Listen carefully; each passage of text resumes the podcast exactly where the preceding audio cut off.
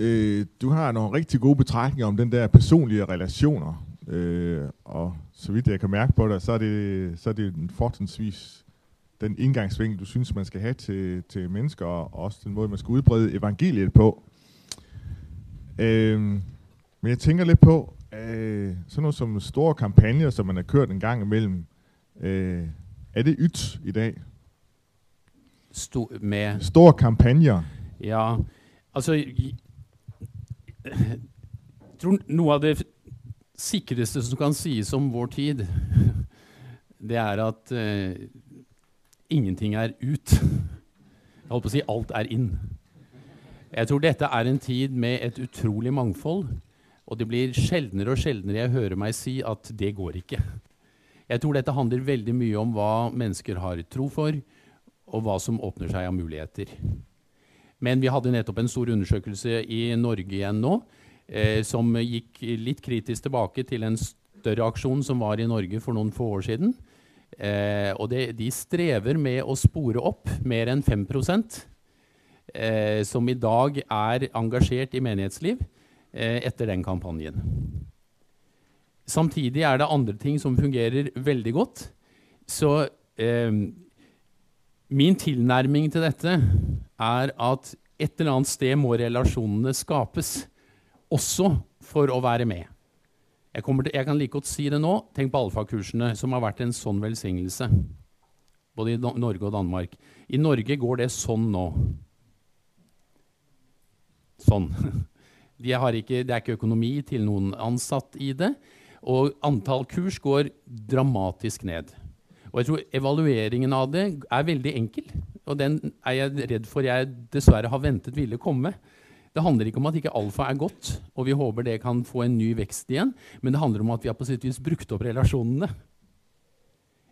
Når vi ikke har relasjoner til mennesker som kan invitere med oss, og når vi har kjørt det noen ganger for oss selv og hverandre, eh, og vi liksom har brukt opp de vi har og er, ja, hva gjør vi da? Så mitt anliggende er et eller annet sted må vi begynne. Og om det kan føre til at vi får med oss en venn på en storaksjon, på et stort møte, kjempefint. Jeg vil ikke si at noe er ut.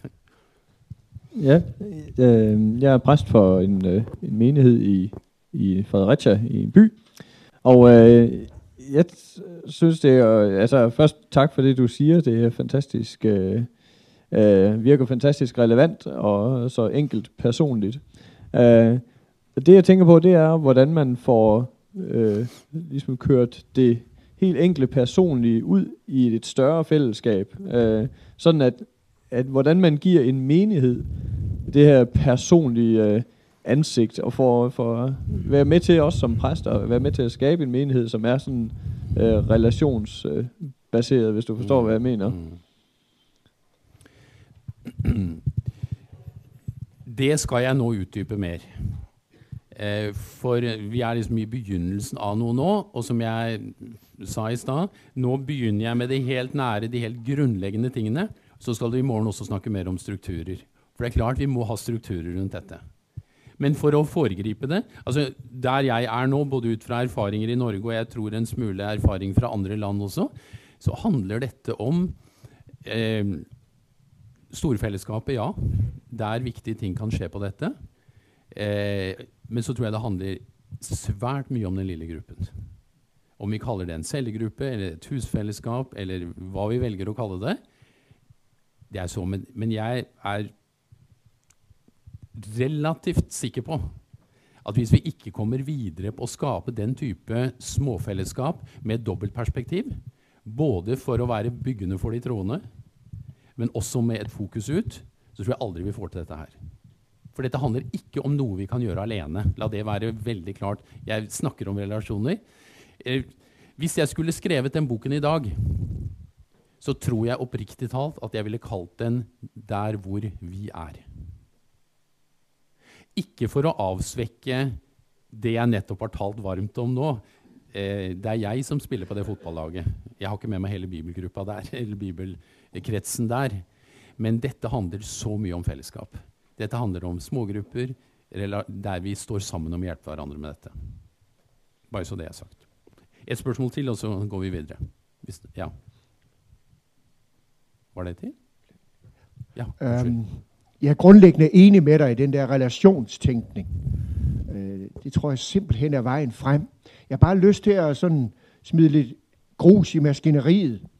Fordi vi møter jo også i kirken, og også ude blandt folk, folk, der ikke vil de der relationer.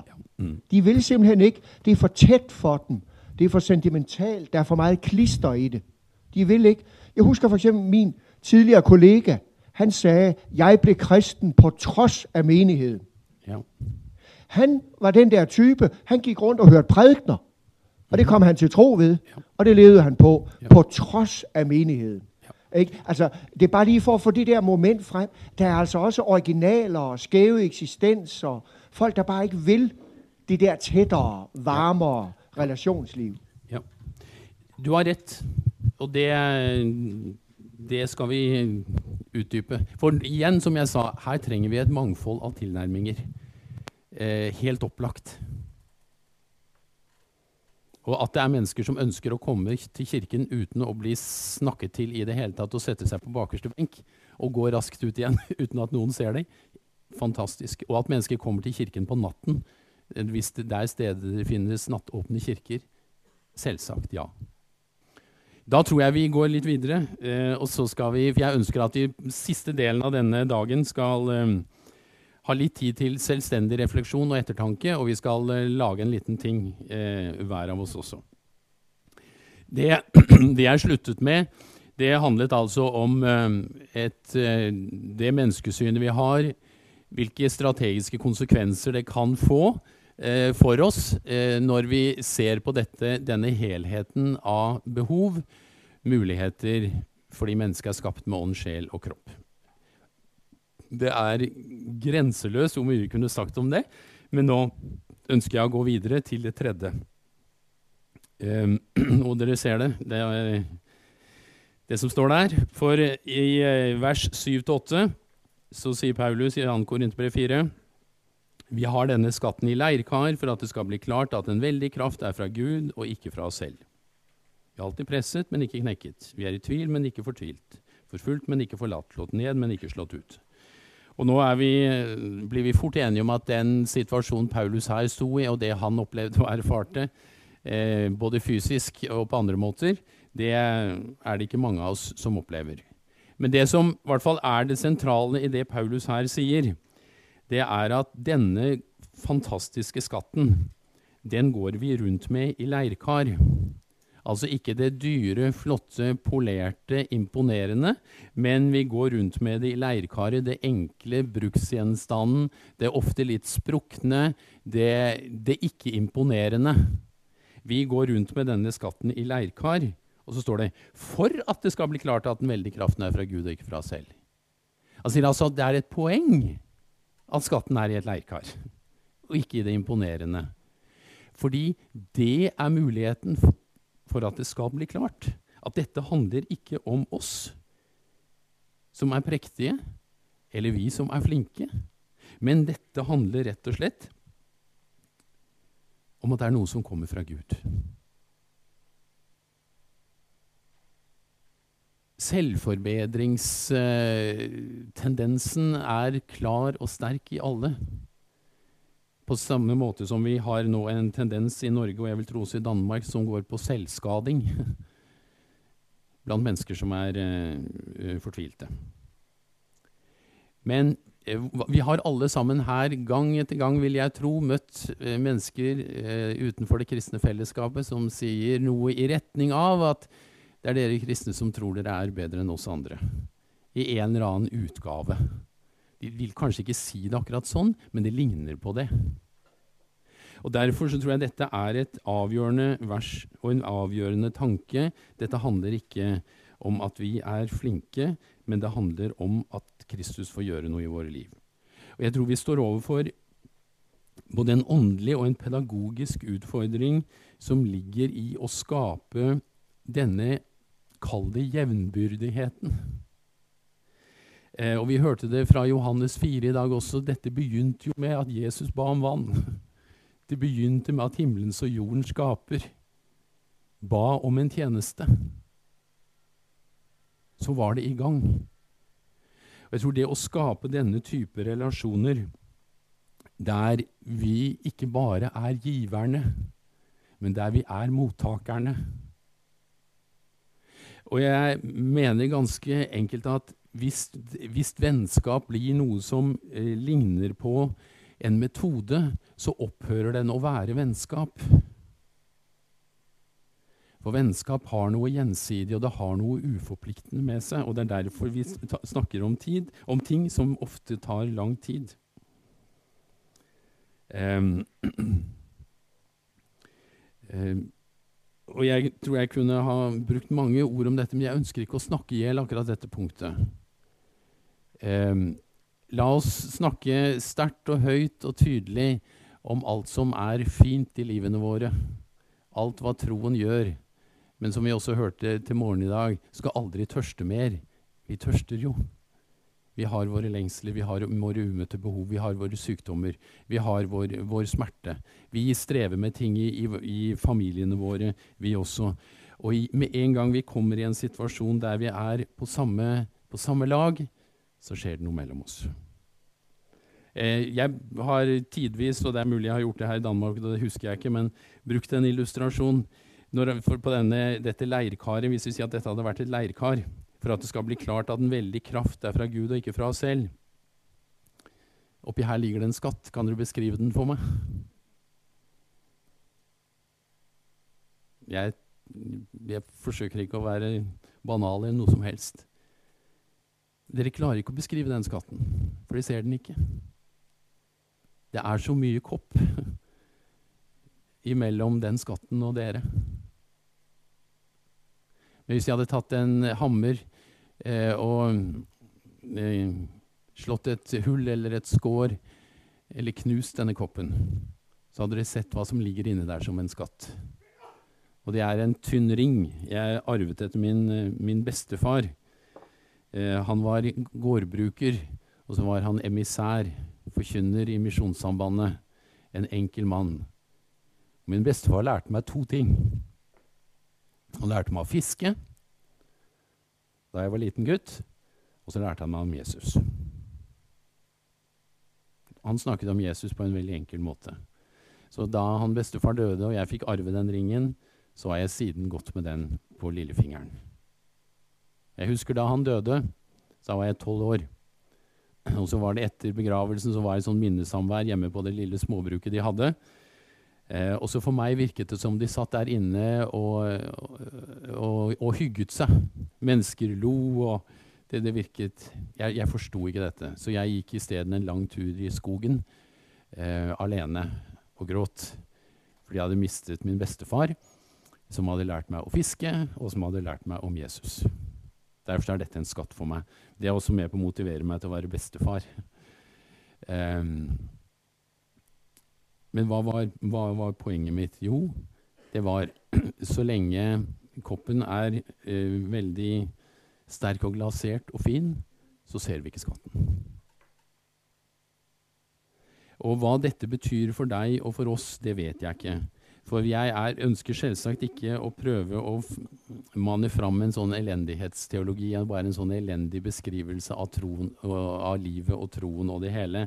La oss være optimistiske og løfte fram alt det flotte som skjer i våre liv, og alt det, alt det deilige. Men det jeg vel egentlig sier noe om, det er la oss være redelige. La oss dele med mennesker rundt oss eh, de gode ting, men også slippe mennesker inn i det vi som troende mennesker opplever som, som smerte. For da tror jeg at For dette handler om relevans.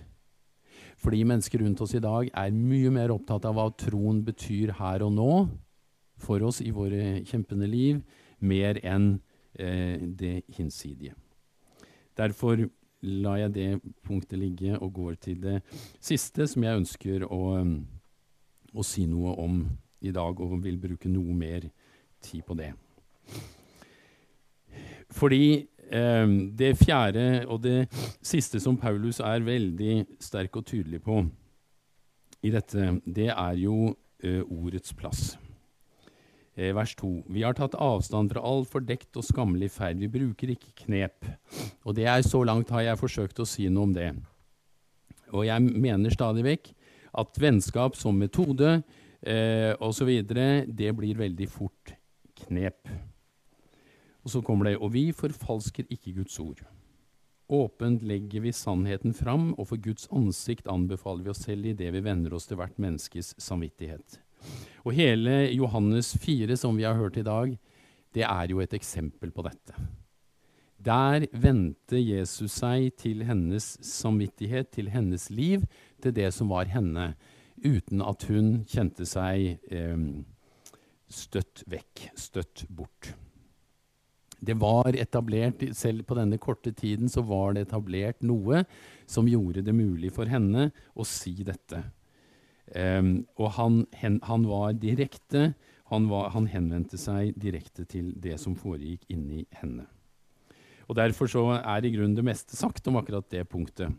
Men jeg har lyst til allikevel å si noe om tre sider ved bibelarbeid og bibelbruk i møte med mennesker som ikke bekjenner Kristus, som jeg tror er viktig. Og Det første, eh, det ser dere, den beste bibeloversettelsen. Vi får stadig vekk nye bibeloversettelser, og vi trenger nye og gode bibeloversettelser. Men det er og blir et faktum at rett forstått, den beste bibeloversettelsen, det er våre liv. Den beste bibeloversettelsen, det er det som eh, ordet har fått gjøre i våre liv. Der er det Johannes 1,14. Der er det inkarnasjonen som skjer igjen og igjen og igjen. At det som er umulig for oss og, og i våre liv, det skaper Ånden. Ordet forvandler. Ordet gjør noe med oss. 2. Korinterbrev 3,18, som jeg var innom i stad. Alle vi ser med utildekket ansikt Herrens herlighet som i et speil. Vi, vi blir forvandlet til det samme bildet, fra herlighet til herlighet. Dette skjer ved Herrens ånd. Og En av de måtene vi jo skuer Herrens herlighet på, det er jo gjennom ordet hans. Det er å leve i evangeliene. Det er at ordet på den måten gjør noe med oss. Eh, det andre, tydelighet i, i forkynnelse, det eh, hørte vi om i går. Jesus var tydelig i, på tomannshånd. Og er det noe særlig unge mennesker i dag gjerne vil ha, så er det tydelighet i forkynnelse. Og Derfor så tror jeg, som det ble sagt her i går, på proklamasjonen ja. Men i Oslo er det ganske mye fint ungdomsarbeid. Både i Storsalen og i Philadelphia. Misjonssambandet driver bra arbeid. Det er stokkende fullt på lørdager. Noen steder er det tre eh, I Storsalen eh, i Nordmisjon er det tre gudstjenester hver søndag nå. Stor glede, mye flott. Men 0,2% av ungdomsgenerasjonen i Oslo berøres av et meningsfullt kristent fellesskap.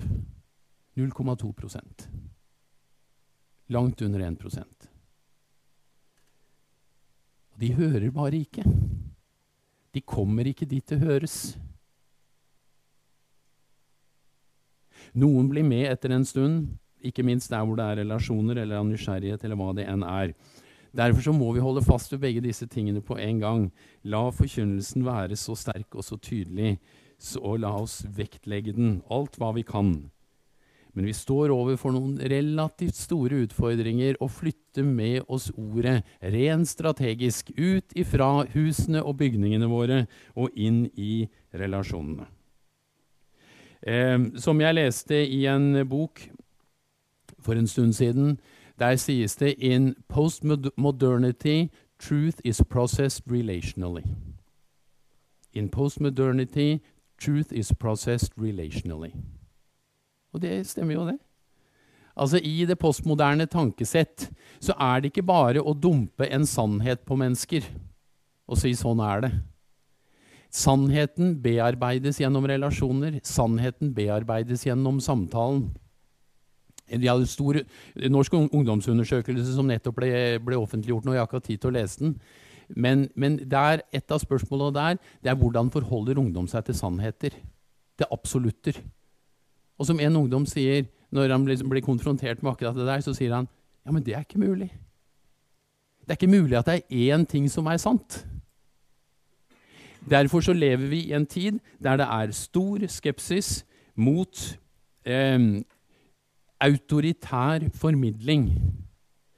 Men det går eh, men og, og, derfor er viktigheten av dialogen, samtalen, så viktig.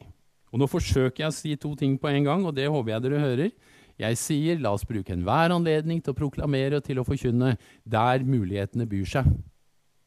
Men i stor grad handler dette om å skape miljøer, sammenhenger og relasjoner der vi også kan prate om Bibelen. Jeg husker da eh, Dere har kanskje hørt at Svein eh, Tindberg, som er en norsk skuespiller, eh, jobbet i flere år med Markusevangeliet. Kanskje har han vært her det også, med det også, jeg vet ikke. Men han, han eh, eh, sa fram og dramatiserte Markusevangeliet. Det var eh, nærmest ingen kulisser, bare et bol og en stol. Men det var framføring av Markusevangeliet. Du har i hvert fall sett det, tror jeg. Eh, fra, fra, vers 1 osv. Og, så og det trakk mennesker, og det trakk mennesker som overhodet ikke hadde noe med det kristne fellesskapet å gjøre. Veldig spennende, og vi var på det. Så var uh, min kone og et annet vennepar vi var ute og hørte dette, så dette. Og så var det midt i så var det en pause. Så ble, ble jeg gående rett bak to unge menn. Uh, så sa den, og når jeg så på dem, så, så, hadde jeg en eller annen fornemmelse av at dette var sannsynligvis ikke troende mennesker. Forferdelig uvane. Der går jeg og gjør meg opp tanker om ting. Jeg vet ikke om det noen gang har skjedd med dere. Forferdelig. Så sa den ene dette var, dette var sterkt, sa han. Og så banna han. Ja, sa den andre, og la til litt, han òg. Og så sa den første Veit du hva vi skulle gjort nå, sa han. Nei, sa den andre. Jo, sa han, nå skulle vi gått ut på en, vi gått ut på en restaurant, og så skulle vi tatt oss en øl, og så skulle vi prata mer om dette her. Skulle vi samtalt mer om dette her. Ja. Dette var sterkt, og så banna han. Ja, sa den andre. Vet du hva vi skulle gjort nå? Nå skulle vi gått ut på en restaurant, skulle tatt en øl, og skulle vi samtalt om dette. Og så gikk jeg altså i hæla på dem, så tenkte jeg ja. Hva de var eller ikke var, det ble plutselig ikke så viktig for meg, men jeg tror de sa noe viktig. Der var det noe som var blitt sterkt. Ordet, det regner og bare ordet, uten staffasje og uten mikmak, men rett og slett Markusevangeliet. Det gjorde noe med dem. Dette var sterkt. Men tenk om de hadde sagt Hvor er nærmeste kirke? Hvor er nærmeste bedehus? Kunne vi oppsøke det? Jeg vet ikke, kanskje gjorde de det. Jeg ønsker ikke å nederlagsdømme det. Men det de sa, vi skulle gått ut og satt oss ned og samtalt om det. Og for å være helt ærlig, jeg tror ikke det, det handlet om øl. Jeg tror godt det kunne vært et glass isvann. Men jeg, tror, men jeg tror det handlet om samtalen. Og vi er mestere til å dekke bord, våre bord, og forventer og ønsker at mennesker skal komme og sitte ved våre bord og samtale med oss på våre premisser. Jeg tror en av de store utfordringene nå framover, rent strategisk, det er å skape disse miljøene der alfakurset f.eks. har vært veldig, en veldig flott sak. Å skape samtalemiljøer der eh, en ikke bare hører, men der det er plass for spørsmål, motforestillinger, personlige erfaringer osv. I Matteus 13, 18-23, som dere kjenner altfor godt, såmannslignelsen, så sier Jesus noe som jeg tror vi trenger å bare bevisstgjøres på. Vers 19. Eh, Alltid når noen hører ordet om riket, og han ikke skjønner det, kommer den onde og røver det som er sådd i hjertet. Altså når noen hører ordet om riket og ikke skjønner det, kommer det noen og røver det. Vers 23. Men den som ble sådd i den gode jord, er en som hører ordet og skjønner det. Han bærer frukt, hundrefold, sekstifold eller 30 fold. Altså, begge, begge, gruppene hørte ordet. Det var ikke det de gikk på. Men den første gruppen forsto det ikke, og den andre gruppen forsto det. Og så er det veldig fort gjort å ta meg på dette og si at dette handler selvsagt om at det er bare Den hellige ånd som gir forståelse, og dette handler om åpenbaring osv. Ja, helt klart. Johannes 16, 8. Det er bare Ånden som kan overbevise verden om synd, om rettferdighet, om dom. Ja, men Jesus var en mester i å gjøre ordet tilgjengelig og begripelig og forståelig for mennesker. gjennom storytelling, gjennom lignelser, gjennom å anskueliggjøre det, det, eh, eh, det budskapet han hadde. Og derfor tror jeg framover at de små samtalegruppene, at vennskapene Det er faktisk to stykker som den minste gruppen kan eh, lese ordet sammen. Min erfaring er at det er ofte mer krevende for oss som troende å spørre mennesker rundt oss om å lese Bibelen sammen med oss, enn det er for dem å si ja hvis, hvis de blir spurt.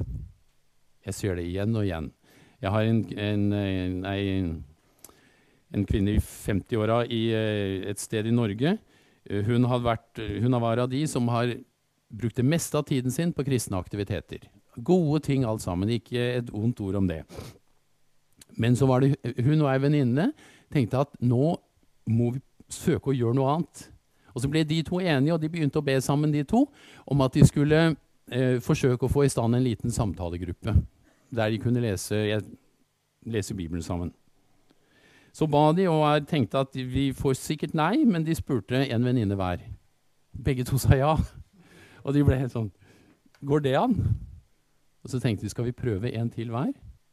Så sa den ene ja, og så sa den andre nei. Men så var det altså noen som begynte å lese Bibelen sammen. Og så var det flere som kom med etter hvert. Um, jeg har fått nei flere ganger. Jeg forsøker ikke å idyllisere det. Um, men det er ikke alle ganger vi kan kjøre alfakurs.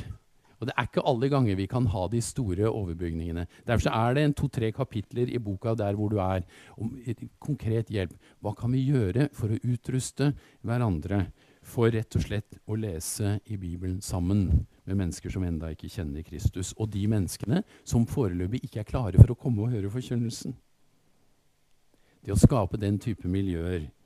Um, eller om det er å lese en bok, eller hva det enn er, men å styrke samtaleformen, dialogformen.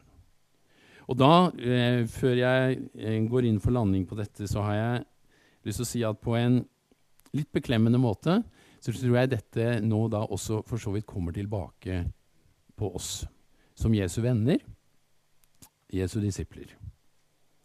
For er det ikke sånn, dere, at det vi er litt begeistret for selv, det vi er litt stolt av selv, det tar vi gjerne med andre på. Det tar vi gjerne andre med inn i. Og jeg tror at vi, jo større grad vi opplever at dette er livets ord, ikke bare som en frelsende sak Den hellige ånd bruker, men hvordan dette er levende og livets ord for oss i det daglige i de små og store bataljene vi står overfor. Jeg synes, Midt i den situasjonen vi har vært med sykdom og livstruende sykdom hjemme nå, så har, så har, Gud brukt noen avsnitt i, i, våre liv, særlig Salme 139, om livets et eller annet. Ja, dere, kjenner salmen, så jeg skal ikke gå inn på den. Og så er det en par ganger noen av de som er rundt oss, som ikke er kristne, har, har spurt hvordan, hvordan, hvordan går dette her. Altså Vedstår vi oss usikkerheten, men også det som står der i Salme 139. Det betyr faktisk ganske mye. Det gjør hele forskjellen for oss akkurat nå. Det at Gud har tatt tak i oss og har tak på livet vårt, kjenner, kjenner enden fra begynnelsen, vet hvor vi er, har lagt sin hånd på oss, ikke for å knuge oss, men for å lede oss og holde oss oppe. Fordi dette er noe som nå har vært veldig viktig for oss, så snakker vi gjerne om det. Og så blir det, så blir det meningsfullt i møte med mennesker rundt oss. Og dette vet jeg ikke hvordan vi snakker om på en, på en måte som ikke oppleves tung eller lovisk eller legalistisk eller hva det enn er. Men da vi, som det ble sagt her i går, i Norge arbeidet med Tid for tro, åpne mennesker åpne fellesskap. Eh, og, og, og, en av de fire var åpne bibler. Så sa jeg allerede da at jeg tror det største behovet vi har i, i norsk kristenliv, det er åpne bibler. Og jeg mener det fortsatt. Jeg mener det fortsatt. Vi har mye åpne fellesskap, og vi har en god del åpne, flotte mennesker, og vi har åpne hjem. Men jeg tror at når det gjelder at, at Bibelen er en, er en, åpen bruksbok for oss, noe, som, noe, vi, noe, vi, merker er det som gir oss næring, der Jesus på en eller annen måte kommer oss i møte på et hav av to permer. Eh, og, og, og, og, gjør en forskjell i det daglige, ofte krevende livet. Jeg tror det er i den grad det også blir noe lettere for oss å si dette her betyr mye for meg. Er dette noe vi faktisk kunne sett litt på sammen? Jeg hadde nylig et seminar ut fra den nyeste boka vi har skrevet, som heter 'Langs samme vei', som handler om medvandring. Og Det var for ansatte i en misjonsorganisasjon i Norge. Og så var det to, to unge menn som jobba på heltid i denne eh, lutherske misjonsorganisasjonen. Så, eh, for da hadde jeg sagt noe om viktigheten av å hjelpe hverandre med Bibelen. Fordi jeg, som jeg sa, dette er noe vi strever med alle sammen. Det er ingen av oss som syns at dette er lett. Og Derfor så sa jeg som et viktig element i medvandring eller mentoring, det er at vi lar det være et element av tid i ordet sammen. Der vi ikke sitter og preker til hverandre, men der vi kan lese en enkel tekst og samtale ut fra den. Sånn at vi kan få hjelp til å anvende den inn i våre liv. Og så var det en av disse, da, jeg tror de var sånn 26-27 år, så var det en av de som rakk opp hånda, og så sa han, og så snakka han på vegne av de to, da, to kollegaer. Og sa han vi, det er så mye vi har jobba sammen lenge, sa han. Og det er så mye fint vi gjør sammen. Vi har mye mor morsomt sammen. Vi står i tjenesten sammen. Vi går på fotballkamper sammen. Vi, Vennskapet vårt betyr utrolig mye for oss, han. Men, og så, sa, så siterer jeg omtrent ordrett, så sa han Men vi klarer bare aldri bryte ut av den kule omgangsformen, eller samtaleformen, vi har lagt oss til. Det å bli litt personlige, det å kunne lese litt sammen og be sammen, det bare får vi ikke til sånn. Men så hadde de fått litt inspirasjon gjennom dette, og nå veit jeg nå, nå treffes de regelmessig for å for å hjelpe hverandre med akkurat dette. Og så takket jeg de for herligheten. Og det gjelder ikke bare to ansatte i en misjonsorganisasjon. Jeg tror dette er, dette er en, eh, en, en, lengsel for mange av oss. Og derfor så, Den eneste meningsfulle måten jeg veit å avslutte denne um, formiddagsøkta på, før dere skal få litt tid til å jobbe med noe, det er å si at ingenting av de tingene vi har snakket om i dag, av disse fire strategiene, handler om noe annet enn at Kristus ved sin godhet og sin nåde og ved sitt ord får gjøre noe med oss som hans disipler og hans venner. Det er det eneste som kan skape et engasjement for oss i møte med mennesker. Det er det som gjør at den, gode sæd som vi er, har spirekraft. Det er det som gjør at vi kan si at det fins en skatt midt i det jeg opplever som ufullkomment og kjempende i mitt liv. Og det ordet jeg gjerne vil at du skal få del i, det er faktisk det som betyr så mye for meg. Og derfor så eh, ber jeg nok om, kanskje mer enn noe annet for tida, ikke minst for ungdomsgenerasjonen vår, etter en Kall det en, en fornyet bibelkjærlighet. Jeg, hva vi kaller det, det vet jeg ikke. Men jeg underviste på en av bibelskolene i eh, Norge for en stund siden.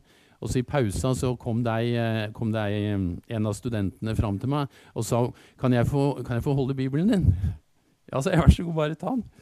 Men hold litt godt inna, sa jeg, for han er i ferd med å falle fra hverandre. Og så ble hun litt sånn blank i øya og sa ja, det, det, er, det, er, derfor jeg har lyst til å holde den, sa hun. For jeg har vært med i kristent barnearbeid, jeg har vært med i kristent ungdomsarbeid, jeg har vært på teamtjeneste i utlandet, nå går jeg på bibelskole, og jeg har vært med på det meste. Men det der med Bibelen, det får jeg liksom ikke noe, noe tak på. Da kjenner jeg at da lurer jeg. Da lurer jeg. Jeg lurer veldig i møte med det som er temaet vårt nå. For er det noe Jesus lengter etter, så er det nettopp å få komme oss i møte gjennom ordet sitt. forme oss, oppmuntre oss, styrke oss og gi oss et budskap. Og vi har ikke noe budskap utover det budskapet som han gir oss gjennom ordet sitt. Første test 2.8 helt til slutt. Første test 2.8. Der tror jeg Paulus sammenfatter det jeg har eh, Eller det er en vakker måte å si det jeg har brukt altfor mange ord på å prøve å si. Der sier han vi var blitt inderlig glad i dere og ville gjerne gi dere ikke bare Guds evangelium, men også vårt eget liv. Så mye holdt vi av dere. Han setter ikke livet, vennskapet, hengivenheten og ord opp mot hverandre, men han sier at det var begge deler. Og når han sier at vi ville gi vårt eget liv, så er det, det, så er det sohe, altså psyken. Han ville gjerne gi altså, Det var ikke bare noe sånn Han, han snakket om å by, på seg selv. Og Det er det han, det han her sier. Jeg, jeg bød på meg selv, og så ga jeg dere ordet. Den situasjonen er det vi skal få lov til å være i. Eh, disipler som lever av og som formidler ordet fordi det selv betyr noe for oss. Jeg ønsker at dere nå skal få ti minutter til å begynne på noe som vi kommer tilbake igjen til i morgen. Og dere ser det nederst på arket. For istedenfor bare å prate om disse tingene nå, så ønsker jeg at dere skal ha eh, ti minutter til det som står. Et relasjonskart, et nettverkskart over enda ikke-kristne. Hvem er det du tenker på i kjernefamilie, storfamilie, gode venner, naboer, kolleger? Hvilke ansikter er det som dukker opp for deg av mennesker som ennå ikke kjenner Kristus? Nevn en glede, noe som har skjedd, eller et bønnesvar fra det siste året når det gjelder en av disse, eller flere av disse. Hva kan det neste skrittet være i deres prosess? Bare bruk noen få minutter nå Eh, der du sitter på et ark. Og så begynner du med deg sjøl, og er du gift, så tar du deg og kona di. Og er, det barn, så kan dere tegne de rundt. Hvilke relasjoner er det dere har rundt dere? Hvem, hvem er naboene? Hvem er vennene eller foreldrene til vennene til barna deres osv.? Hvem er disse ansiktene som dukker opp nå? Og Jeg ønsker, ønsker, ikke at dere skal ha en halvtime på det, for da begynner vi lett å skape ting. Men hvilke ansikter er det Den hellige ånd liksom bringer opp. Fem minutter til det. Vær så god.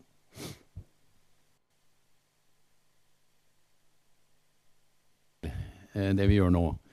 Men eh, jeg ønsker at vi skulle avslutte dagen på denne måten. Eh, la oss be.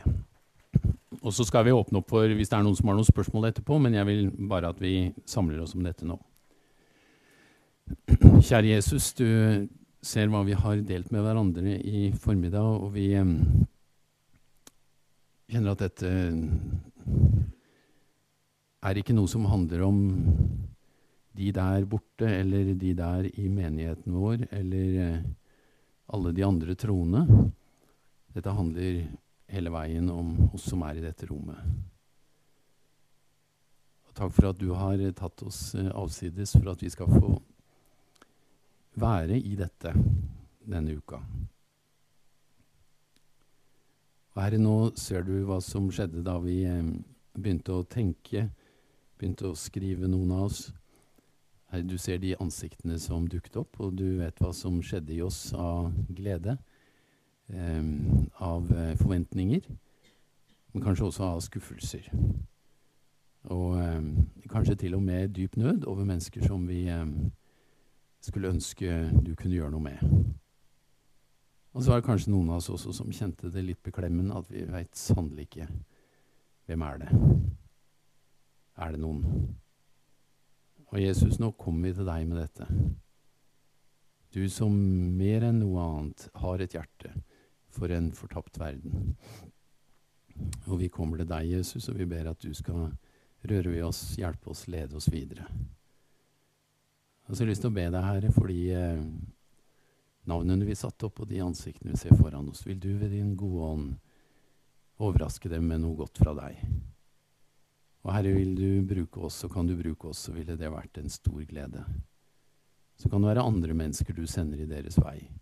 Og så kan det være noe de hører på radio, eller en sang de hører, eller, eller hva det enn er, Herre. Et vitnesbyrd fra noen. Dette er et gedigent teamarbeid. Her er det mange som virker inn. Men Herre, takk fordi du har gitt oss en, en liten del. Og takk fordi vi får stå i dette sammen med dem. Sånn som eh, Jesus sa i Johannes 4, at noen sår og noen høster. Og sammen skal vi få glede oss. Og vi ber, Herre, at de vi nå tenker på, skal få gå veien videre fram til full eh, erfaring av frelsen i deg. Det ber jeg deg om i Jesu navn. Amen. Hvis de allerede nå hører noen av dere si at dette var veldig individualistisk og opptatt av individet, så har jeg allerede sagt at det vil komme det til å være i dag. Vi går i morgen videre med hvordan, hvilke konsekvenser får dette for den større sammenhengen vi står i. Men jeg ønsket å nærme meg det fra denne siden. Eh, jeg var bedt om å avslutte ti på halv, fem på halv, så eh, nå er det åpent for kommentarer, spørsmål. Hvis det er noen som har lyst til å eh, si noe i tilknytning til det vi har hatt i denne timen, så er ordet fritt.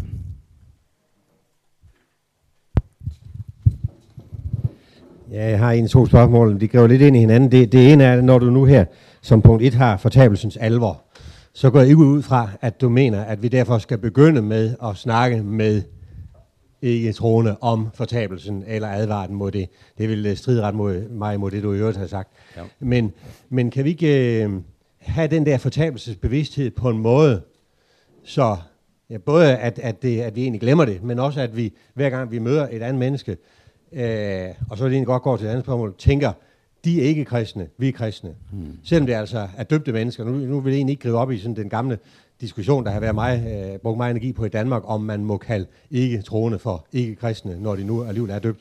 Men, men kan vi ikke, du skriver også selv i, i det sidste spørgsmål her, end der ikke er kristne. Mm. Øh, kan vi ikke vende os for mig til at tænke os selv som de kristne, og de andre som ikke kristne? På trods af, at de jo det er jo noget af det, som man ser gang på gang og bliver overrasket over, hvor meget troen egentlig mm-hmm. betyder i menneskers liv, mm-hmm. Og hvordan de egentlig selv bliver forfærdet over, at, at jeg, nu er jeg endda sovnepræst, så er det særlig galt, men, men øh, at, at jeg som bevidst kristen betragter dem som ikke-kristne. Mm-hmm. Øh, og og der, der bliver det let et, et vældig sådan, øh, distancerende udgangspunkt at have.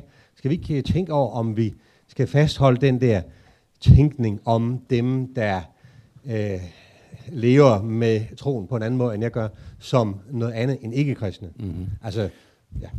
Jeg har ingen ambisjon om å si det vakrere enn det ble sagt i bibeltimen i dag. Eh, både at her var det stor forskjell på kvinnen og på Jesus, og samtidig var det et spørsmål om å slå en stor sirkel og en helhet rundt det hele. Og uten å foregripe noe fra apostelens gjerninger, så 17, som skal være teksten i morgen, eh, som vi gjerne skulle brukt, men som andre skal ta, det jeg er noe av det vakreste ved apostelens gjerninger 17, hvor Paulus sier det er i ham vi lever, beveger oss og er til. Altså hele alt det skapte. Vi, vi, vi, vi, er en del av dette. Men, og så videre. Så det er denne helheten i dette. Men jeg tror, mange jeg tror vi lever i en tid nå hvor alvoret ved fortapelsen veldig lett svinner. Og det forsvinner ut av hele vårt motivasjonsapparat. Eh, og det er derfor jeg tror vi hele tiden trenger å snakke om det og å finne måter å formidle det på som ikke skaper unødig distanse, som vi hørte til morgen.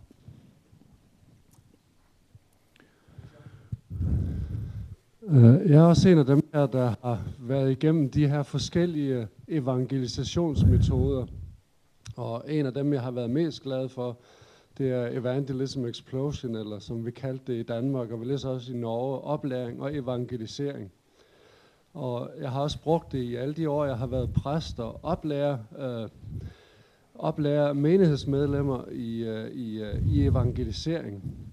Men øh, liksom du også har givet uttrykk for, så mærker vi jo mer og mer den her modstand er mot øh, decideret oplæring i evangelisering. Det er relationsbaseret, og det er venskabsbaseret, og man går på øh, café og, og, og, og snakker sammen. Og øh, mit spørgsmål går så lidt på, for når jeg sådan så kigger ud over menigheden, kigger ud over, hvem der egentlig er, der tager deres venner med til gudstjeneste, hvem der begynder at læse i Bibelen sammen med deres venner, hvem der sådan kommer og fortæller, nu øh, har jeg bedt sammen med ham eller hende, og nu har de taget imod Jesus, så vil jeg lidt lyve over for mig selv, hvis ikke jeg siger, at det er faktisk nogen af dem, der har fået en oplæring i personlig evangelisering, der kommer og fortæller de historier. Måske er fordi man kender dem bedst. Og det synes jeg lidt er et paradoks øh, på en eller anden måde, øh, som jeg godt kunne tænke mig, hvis du vil sige en lille smule om. Og jeg vil slutte mit spørgsmål med at, at citere øh, en, der også har arbejdet en, en del med de her ting, Jens Ole Christensen, som er generalsekretær i uh, Luthers Missionsforening nu.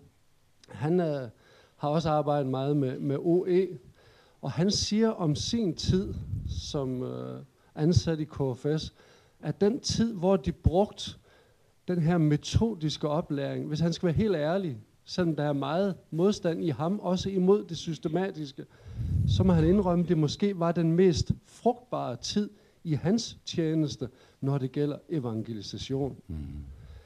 Kunne du sige lidt om det paradoks? Hvad er pladsen for ja. oplæring i dag, og hvordan gør vi Et minuts uh, paradoks, for vi skal slutte. Uh, hvis jeg har formidlet meg på en slik måte at jeg er imot opplæring, eh, da jeg, må jeg begynne på nytt igjen. da må vi stille klokken tilbake. Eh, og vi går også videre med de tingene i morgen når vi snakker om det strukturerte arbeidet. Det er en helhet i dette. Og hvis ikke vi finner måter å gi opplæring Og igjen, det har jo vært en av de kanskje de beste tingene ved, ved alfakursene. Det har gitt enkel trosopplæring for troende mennesker. Det har kanskje vært en minst like viktig del av det, fordi det har hjulpet oss og gitt oss en opplæring. Vi, vi, vi, vi trenger begge disse elementene. Det er den enkleste måten jeg kan, kan si dette på. Men hvis det ikke fins For du må huske på at da, da Olav Garcia de Presno i Norge og en del andre, Oddvar Søvik osv., eh, utviklet dette i Norge For det er interessant, Oddvar, særlig Oddvar Søvik er en god venn av meg. Og han var da med i navigatørene i Oslo og fikk lede sin første person til tro gjennom et evangeliseringsopplegg vi drev. Men, og nå var jeg nettopp sammen med han, han sier det er, ikke, det er ikke enkelt å bruke det han gjorde, og det språket og den måten å snakke om ting på som han gjorde da, inn i den settingen han lever i nå. Men det ga han en utrolig viktig utgangspunkt for noe som man har med seg. Men så tror jeg det er snakk om å kunne lære nye ting, lære det på andre måter og tilpasse ting. Men at det må en opplæring til på hva er evangeliet osv., det er helt opplagt. Men da er tiden ute. Ja vel? Jeg har et meget kort og enkelt spørsmål. Det går på, at uh, jeg synes, du er riktig fin å, å høre på, meget inspirerende, meget godt, men jeg sidder hele tiden med en, med en følelse af en, en bagage, som er fyldt af skuffelser omkring præcis det her emne. Mange nære relationer til, til mennesker, som, øh, som ikke vil kalde sig selv kristne. Og jeg snakker jævnligt med kristne, som også lever med skuffelser. At det blev ikke til noget. Jeg havde en, vi gik et stykke vej sammen, men det blev ikke til noget. Og på en eller anden måde, så kan, man næsten, så kan jeg næsten mærke sådan en, en lammelse i mig selv, en ufrimodighed, fordi jeg overgår ikke flere skuffelser. Øhm, ja, kan du følge meg? Mm-hmm. Så så spør jeg, har du et triks. Et triks? Et triks til å komme videre, et trikk til å komme ja. videre ut av det her. Jeg tror vi er midt oppe i å komme ut av det med det grunnlaget vi har lagt i dag, og som vi må jobbe videre med. Men jeg kjenner igjen, det var derfor jeg valgte denne teksten. Derfor mister vi ikke motet. Sånn åpner Paulus 2. Korinterbrev 4.1. Fordi disse, disse, hemmelighetene, det vi snakker om nå, lyset skinner i mørket. Og jeg kunne brukt veldig mye tid på å løfte det fram, men jeg tror det er det vi trenger å gjøre i forkynnelsen. Jeg er ikke på noen måte mismodig, men jeg tror det er en stor utfordring. For det mye av det vi ser av menigheter osv., de som vokser mest, og det som utvikler seg mest, det er de relasjonsbaserte. Hvis vi ser på Europa i dag, så vil det mainline Eh, kirkene og de, de ganske tunge etablerte, de, de strever veldig.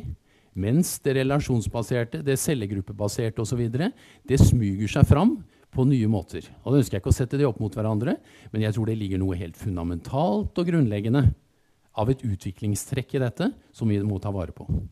Og da tror jeg det begynner i noe av det vi har vært sammen om nå i dag. Så jeg, er, jeg har ikke noe triks, men jeg er optimistisk.